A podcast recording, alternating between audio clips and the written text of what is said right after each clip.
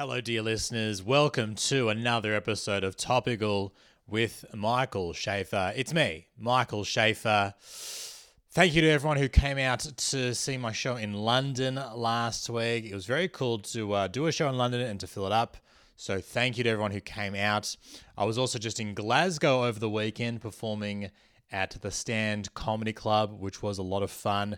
I've performed comedy now oh, in, in many countries. I've probably visited maybe 30 plus countries in my lifetime.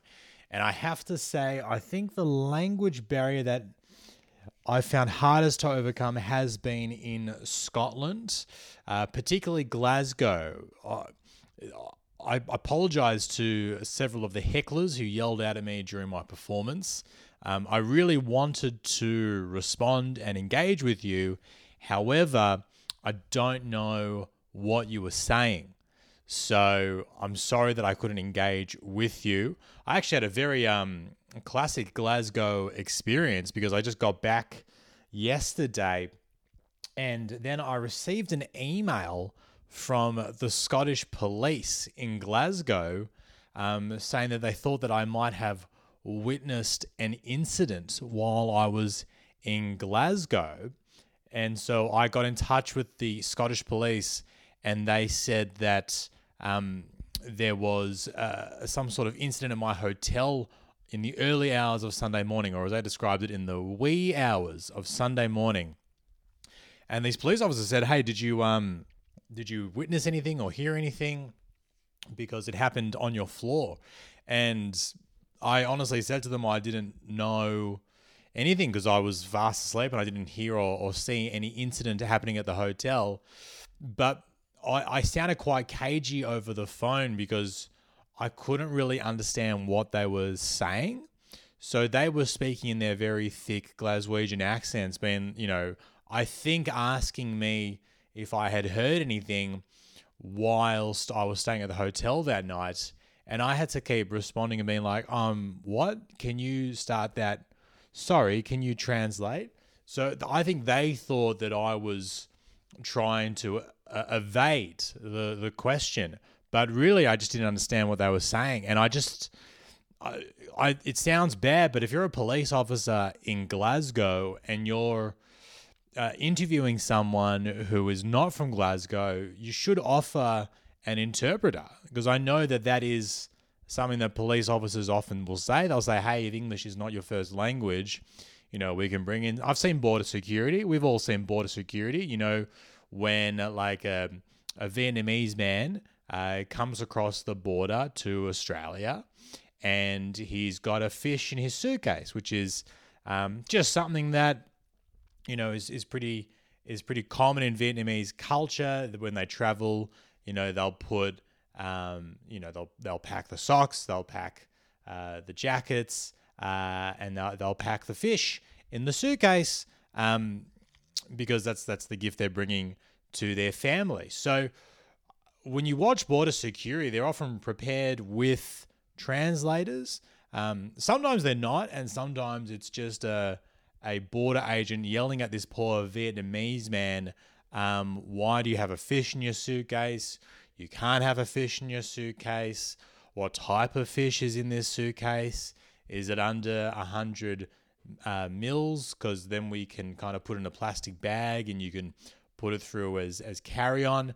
So many questions, and often the, the poor man does not speak uh, English, and as a result, it makes for a very, very um, awkward, intense discussion, but fantastic television um, because everyone likes to see a confused Australian man try to explain to a confused Vietnamese man why you're not allowed to bring uh, a piece of cod um, across an international border. So sometimes they don't have the language, uh, the the interpreters at the border. Oftentimes they do, and that's really handy because then they can get a Vietnamese person to say in Vietnamese uh, "con con ka," which means no fish in, in Vietnamese. Uh, I don't speak Vietnamese, but I, I did learn that phrase because I, I, used to talk about this as a bit on stage. So I know one phrase in Vietnamese, which is "con con ka." So uh, if uh, if you ever see me, if you're if if border security, I'm flying back to Australia next week, and so if border security need me, I can go around yelling uh, "con con ka." uh, when I arrive, just to help you guys save a bit of time. So I guess what I'm trying to get at here is that the Glaswegian police uh, should have interpreters as well, because uh, no one understands the word they're saying.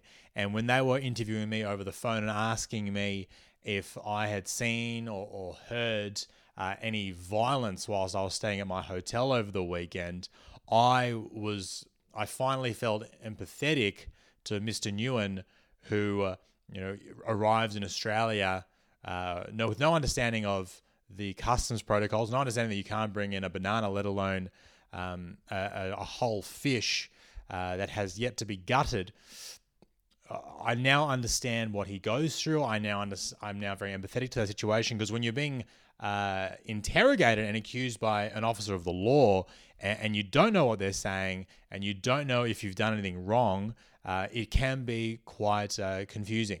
And uh, it makes for great TV, but it's also uh, quite uncomfortable. So I now have this newfound respect for the good people who uh, feature on board security and give us the entertainment we need uh, when it's a Sunday evening and you're flicking through channels and you come across Seven Mate and think this will kill 45 minutes. So apologize, uh, apologies to the Glaswegian police. Um, I'm sorry that I couldn't be of any assistance, but I hope you catch the culprit. But I do think it's a very Glaswegian experience for me because I literally went there for two days and, and somehow was um, already a witness to apparently a violent attack, which I think is a very Glaswegian experience. I really feel like I got to know what it's like to be a local there. I presume that if you are a local there, you spend most of your day uh, fielding questions from local police officers, um, telling them whether or not you saw a, a person get king hit uh, on the street last night. So um, it's amazing that the Scottish people can really kind of, it's amazing that Glaswegians kind of get anything done, uh, given how much time I presume uh, of their day is uh, uh, is being caught up as witnesses to violent crime. Before we get into today's episode, I'm, I'm very excited about the shows I've got coming up in Australia. I'm doing one in Narre Warren at Bunjil Place on the 21st of October. Then I got a big one. It's the Homecoming Show, Melbourne on the 28th of October. Uh, head to my website, michaelshafer.com. Tickets already moving for both of those shows. So if you do want to come along, um, yeah, get the tickets quickly before they're all snapped up. Today, I'm really excited about this show as well. So today we're going to talk about the uh, amazing uh, conspiracy theories that are floating around um, on this uh, upcoming Voice to Parliament referendum. Uh, you got to give credit where it's due to the No campaign because they have really managed to flood uh, social media in particular with just so much uh, misinformation, but to the point where it's like impressive and creative that they've come up with so many different theories as to why people should vote no and as to why this is a, a Trojan horse. So we're talking about that. I'll be unpacking some of the great conspiracies that I've stumbled across over the last couple of weeks online. Meanwhile, uh, in New South Wales, uh, they're banning phones in schools. And I gotta say, I think this is overall a bad idea. Uh, I remember when I was at school, we didn't have phones, and that made it um, a lot harder to get bullied. You had to do your bullying the regular way um, by, you know, uh, punching people and putting their heads in in toilet bowls, that things of that nature. And then the you know when when phones were brought in, all of a sudden you had the cyberbullying option as well, which was nice. Um, that was just a great way to take the bullying, uh, you know, online, you know, and and ensure that it could you know be uh, committed outside of school hours. So look, this is really bad news for bullies. Probably um, good news for the mental health of of teenagers. Um, so I'll be talking about the pros and cons of that. Uh, before we get into that, of course, it's uh, we're now nine minutes into this week's episode. Not a real world record for the latest play of the intro music, but still a pretty good effort from my behalf.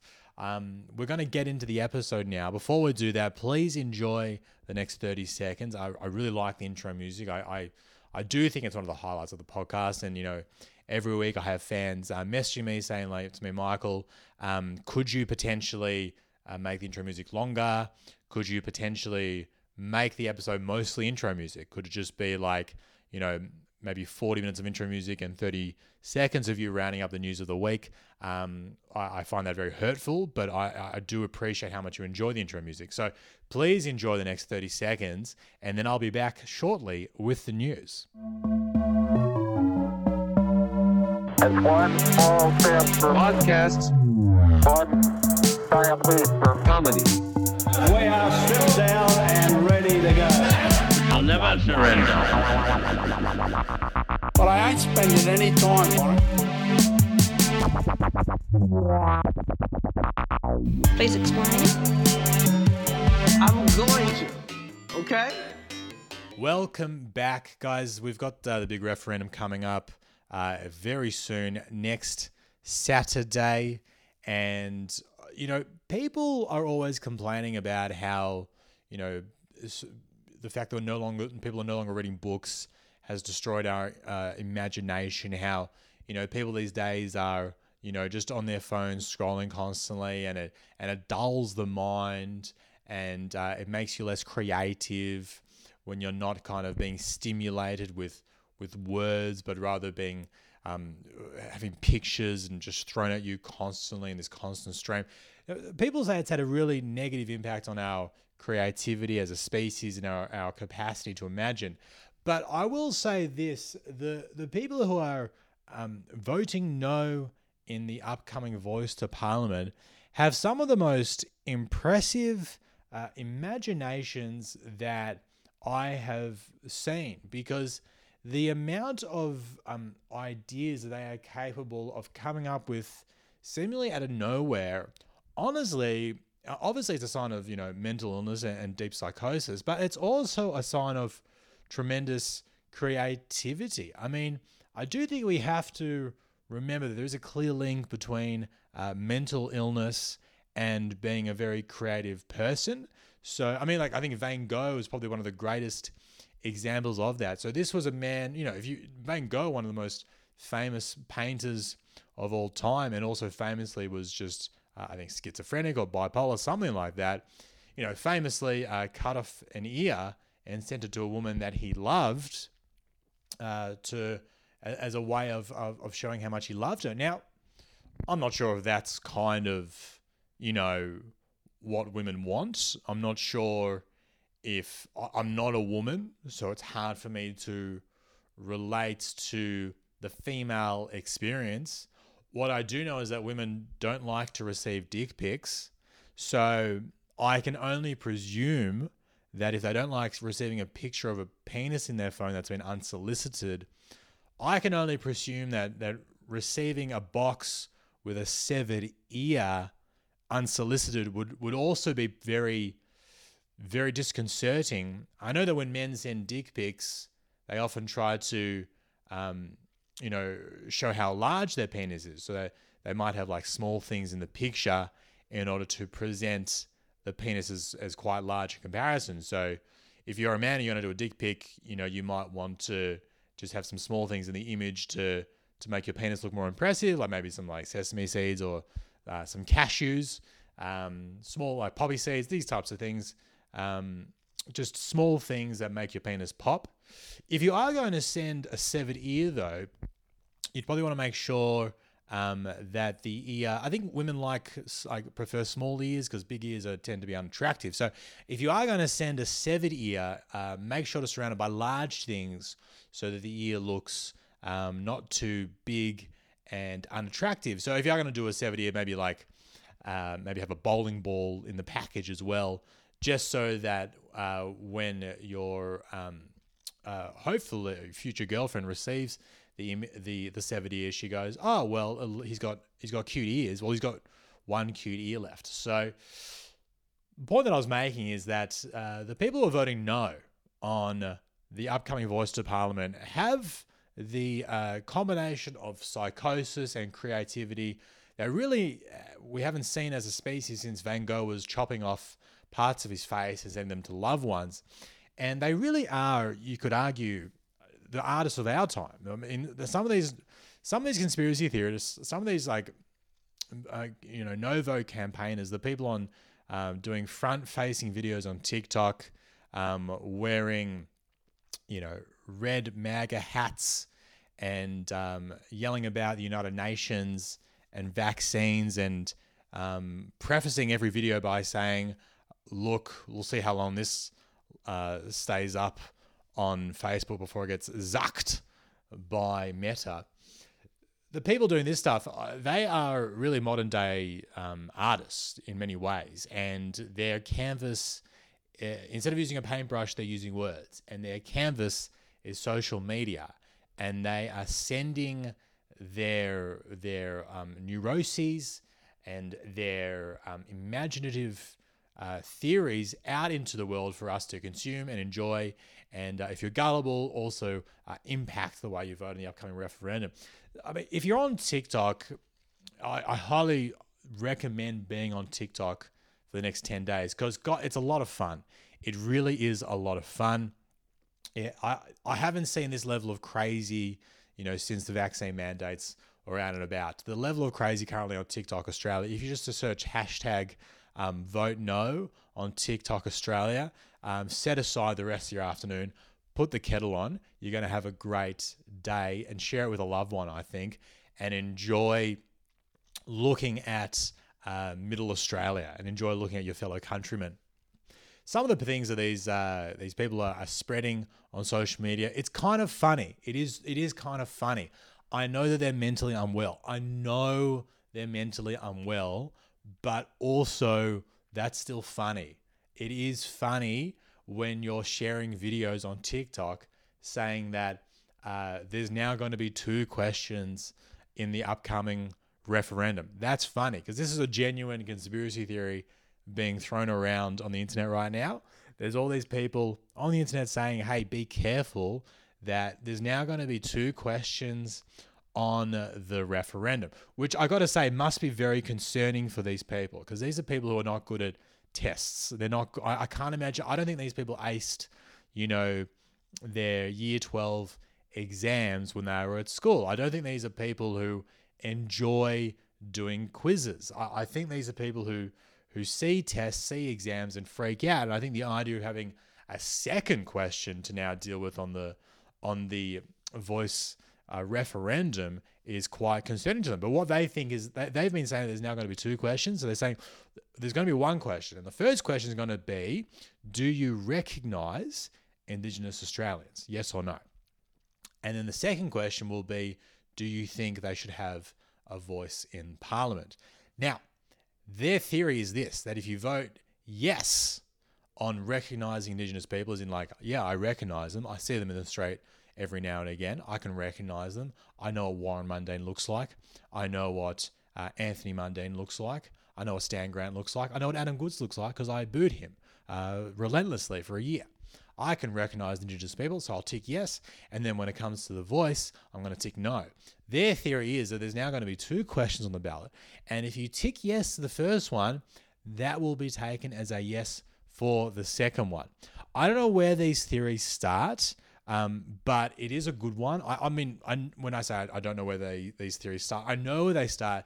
They start um, with LSD usually, but it is a, a pretty funny conspiracy to come up with because like you're gonna clearly get um, proven wrong on the day. Like when everyone goes, like if you believe that conspiracy theory, uh, and you walked in and saw the ballot and it just had the one question that you expected, rather than the two questions that you've been freaking out about, you're gonna at that point be like, oh well, that guy was obviously wrong and he was insane, so I'm just gonna I guess, disregard all the bullshit that I heard in the last couple of weeks. So it's I find it funny when people come up with conspiracies that are just like provably and demonstrably wrong. But then again, again, I guess if you if you really are like really committed to your conspiracy theories, it doesn't really matter what evidence gets put in front of your face because when the mind is that far gone, it doesn't actually matter when you have uh, just compelling, real, objective evidence right in front of your eyes, it's easy to disregard and to rationalize away. So you might, when you, if you believe there's going to be two questions on the ballot paper, when you walk in to vote and see only the one question, you probably think to yourself, oh, well, they gave me the correct ballot paper because they knew I was onto them. And they knew that if they gave me the ballot paper with two questions, I wasn't going to fall for their dirty trick. But they've given the rest of the country the ballot paper with the two questions. And so this actually just confirms even further the conspiracy around the two questions that I've already believed. The fact that they've given me one question only proves that I was right about the two questions being given to everyone else. So I guess that is my point about conspiracy theorists is that you can't really save them with logic. You, you they're kind of too far gone. They, they, you just have to enjoy them and you just have to observe them and have a bit of fun with them. You know, it's kind of like you know, flat earthers, people believe that the earth is flat. You know, you can show them pictures of like the globe. Um, you can ask them to like get on a boat and go and try to, you know, go to the edge of the planet and fall off the cliff into into the into the unknown. Um, but at the end of the day, they're never gonna like actually believe it. You can give them all the evidence; they're never gonna believe that the Earth is round, and that's fine. I think that's a relatively harmless conspiracy theory. I think believing that the Earth is flat is kind of like that's that's fine. It's like believing that you know it's like believing that Taylor Swift is the most talented singer of all time. I mean, that's that's not true, but if you believe that it's it's kind of harmless and I mean, I don't want to spend a lot of time with you, but it is a harmless belief to hold.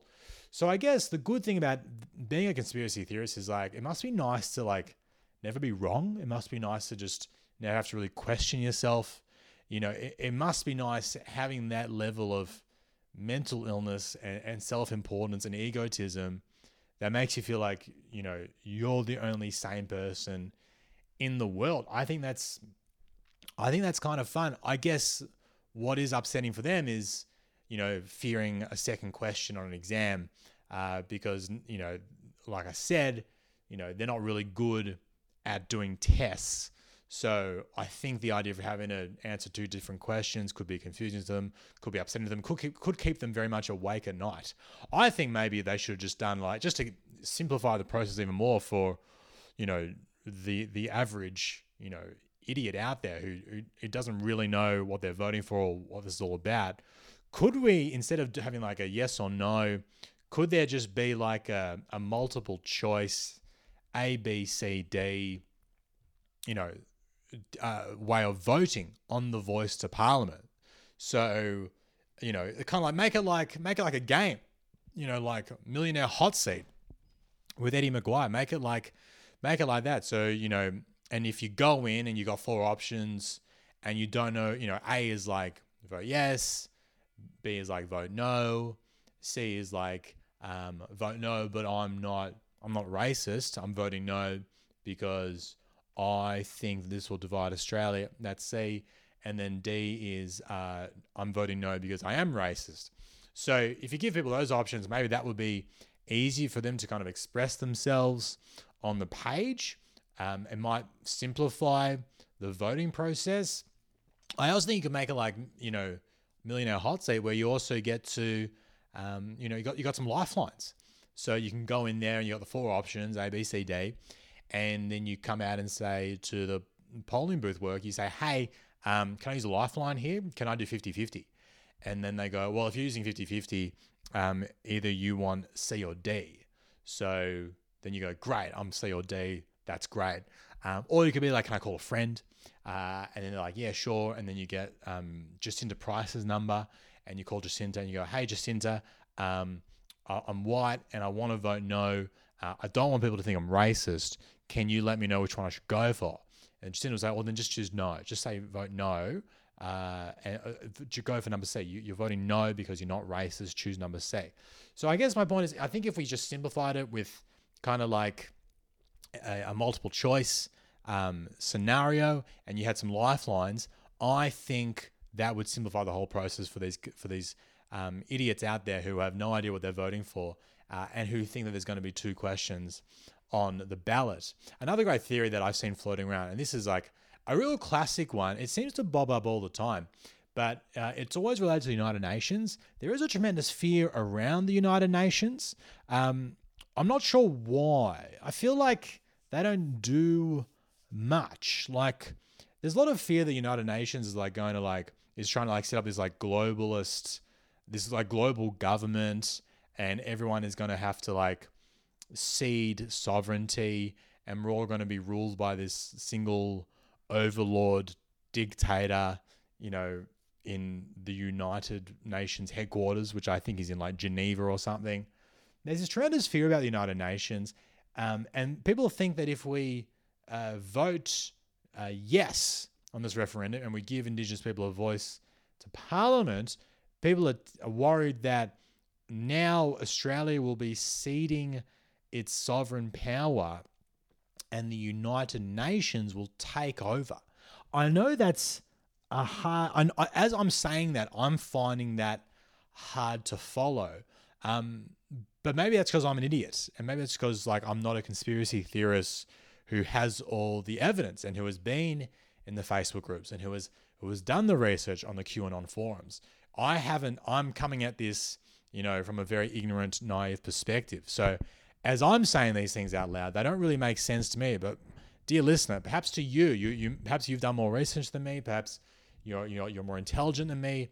Perhaps this is making sense to you. I'm just reading the things that I have seen on the internet out loud, and as I say them, they don't make a tremendous amount of sense, but ha- perhaps they do to you. I don't think that United the United Nations is I guess, powerful enough or uh, capable enough of pulling that off because they don't seem capable of doing like anything really. Like they have, they weren't able to stop Russia from invading Ukraine. I feel like the last thing United Nations did really was, I think they like killed some Nazis in Nuremberg after World War II. I think that was kind of like the last time the United Nations really did much. I mean, they make reports. They do lots of reports. The United Nations, they're big on reports. They'll do like, hey, they'll hey, release a paper that says, oh, hey, um, you know, the climate change is bad and we're all going to die. Um, or they'll release a paper and be like, um, hey, please stop um, buying diamonds from Sierra Leone because uh, they're being mined by children uh, who are being brutalized. And we, of course, ignore those papers because, you know, we like uh, turning on the air conditioner and the heating during the day to see which one wins. And we like to, you know, have nice diamonds. So, of course, we ignore those things. And the last time, really, the United Nations, I think, really had an impact on the world, on the culture, was was when they were executing Nazis, which is like, you know, 80 years ago or so. That was really when they peaked. Um, that was kind of when they, they the United Nations were first formed. They were like, we're forming, first order of business, got to got to kill some war criminals. So I guess you know people in Australia are worried about the United Nations coming in and and, and setting up a a globalist government and and overtaking the country and establishing a dictatorship. I mean, I don't think you have to worry about that. They haven't done much for, like I said, about 80 years. Um, you know, killing Nazis is, is kind of mostly what they do. They haven't done that for a while. It would be nice if they picked that up again. It would be nice if the United Nations was like, hey, we're going to go back to doing, we're going to back to our heyday. We're going to go back to our roots. We're going to hang Nazis. Um, I think that's what they should do. And I think that's probably the only thing they have shown that they're capable of achieving. And let's be honest, they didn't do it very well. Even even the killing of the Nazis wasn't great. You know, they they they missed a lot of them. They did they didn't get all the Nazis. I mean, if I'm not sure how much you know about post World War II history, but the Catholic Church got all these Nazis out of Europe and down to South America, Brazil, Argentina, so they could escape justice. And the United Nations, despite being a unification of all the nations of the world, couldn't get to the Nazis uh, in South America, despite these Nazis being located within nations. So I guess my point is that United Nations, really all they can do is uh, kill some Nazis. That's really all they've shown they're capable of doing, uh, and they make reports. I just don't think that they have the power or the the capacity uh, or the the competency to establish a world government and overall Australia purely because we decided to vote for Indigenous people to have uh, a little body that would advise the government on certain issues without having any real power. I've, I'm always blown away by the idea that there are these huge government conspiracies and that you know there are these people in high places working together in a coordinated fashion in order to like disenfranchise people and seize their power because that's certainly happening on some level but it's not like coordinated. It's just like happening mostly you know kind of just by accident or just like you know as a as a you know kind of like tangential to other policies.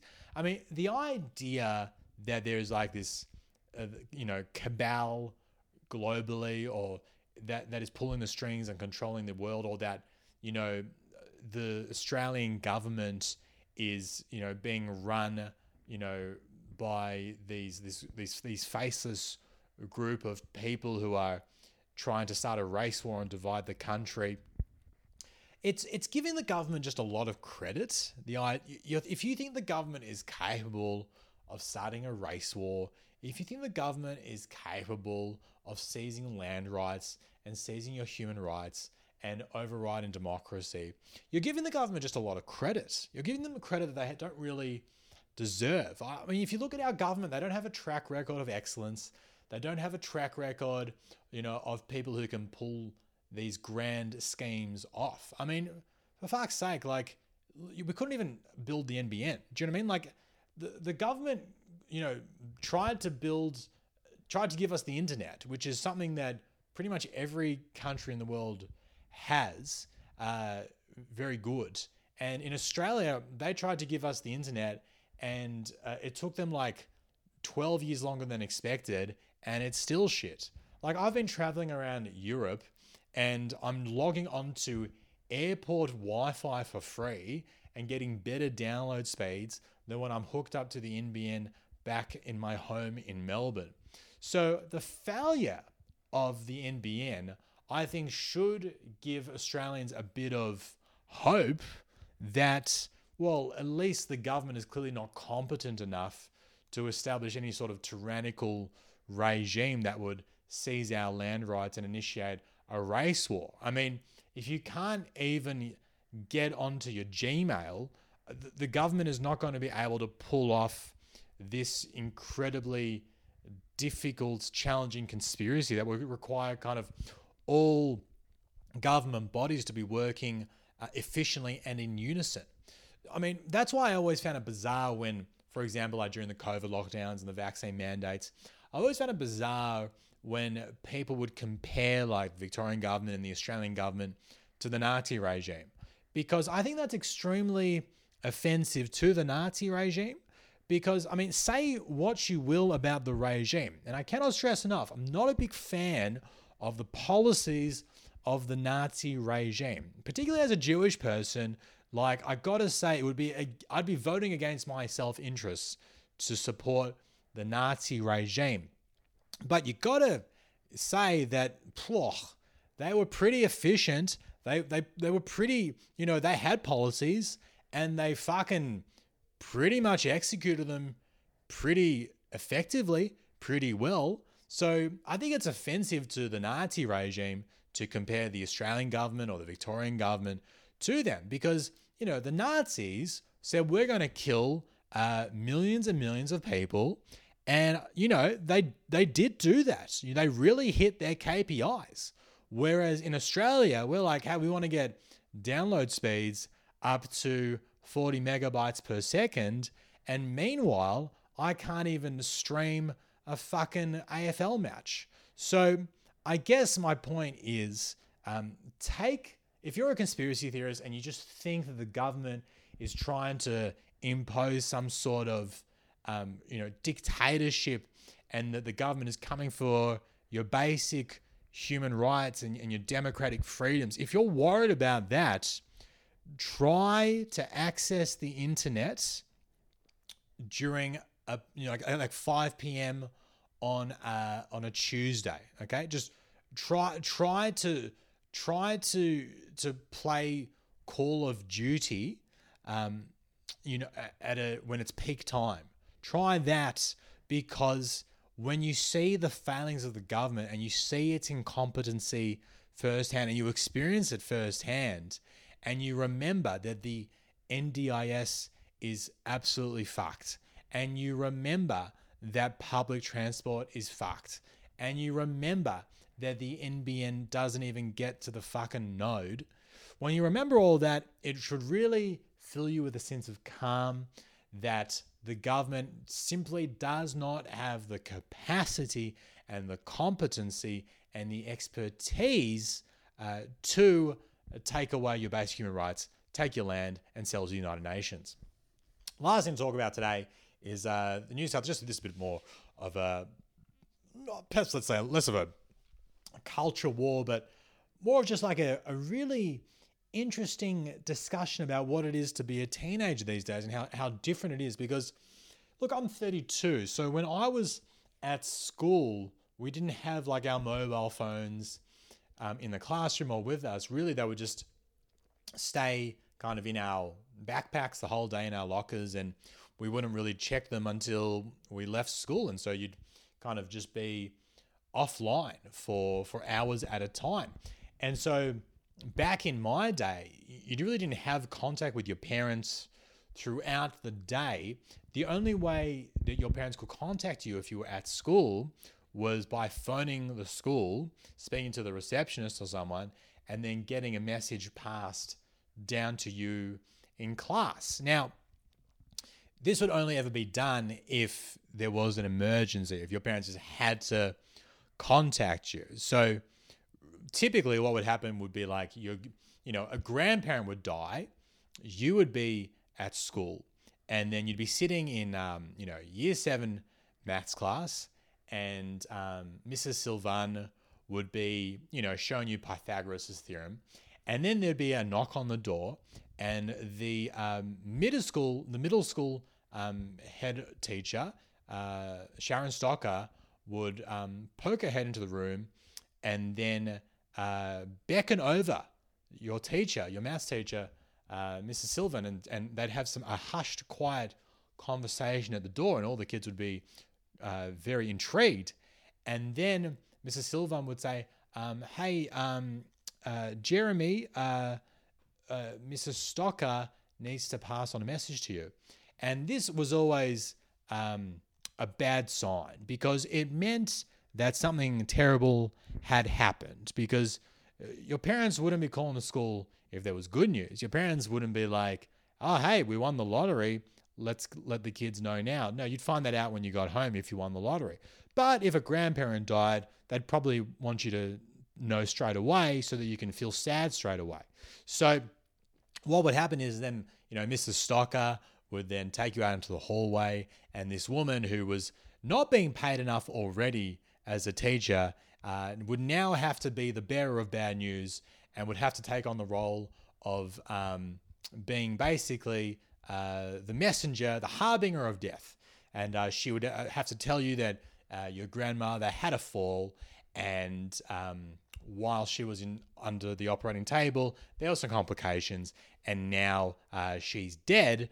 But the good news is you don't have to do your homework tomorrow. So that's kind of what it used to be like without phones. You, it was a real burden for teachers because you know, in in addition to their regular teaching uh, responsibilities, they would also have to let you know uh, you know, tell kids when their loved ones had died. And they didn't get paid any extra for that. So I think that was a bit of a shame.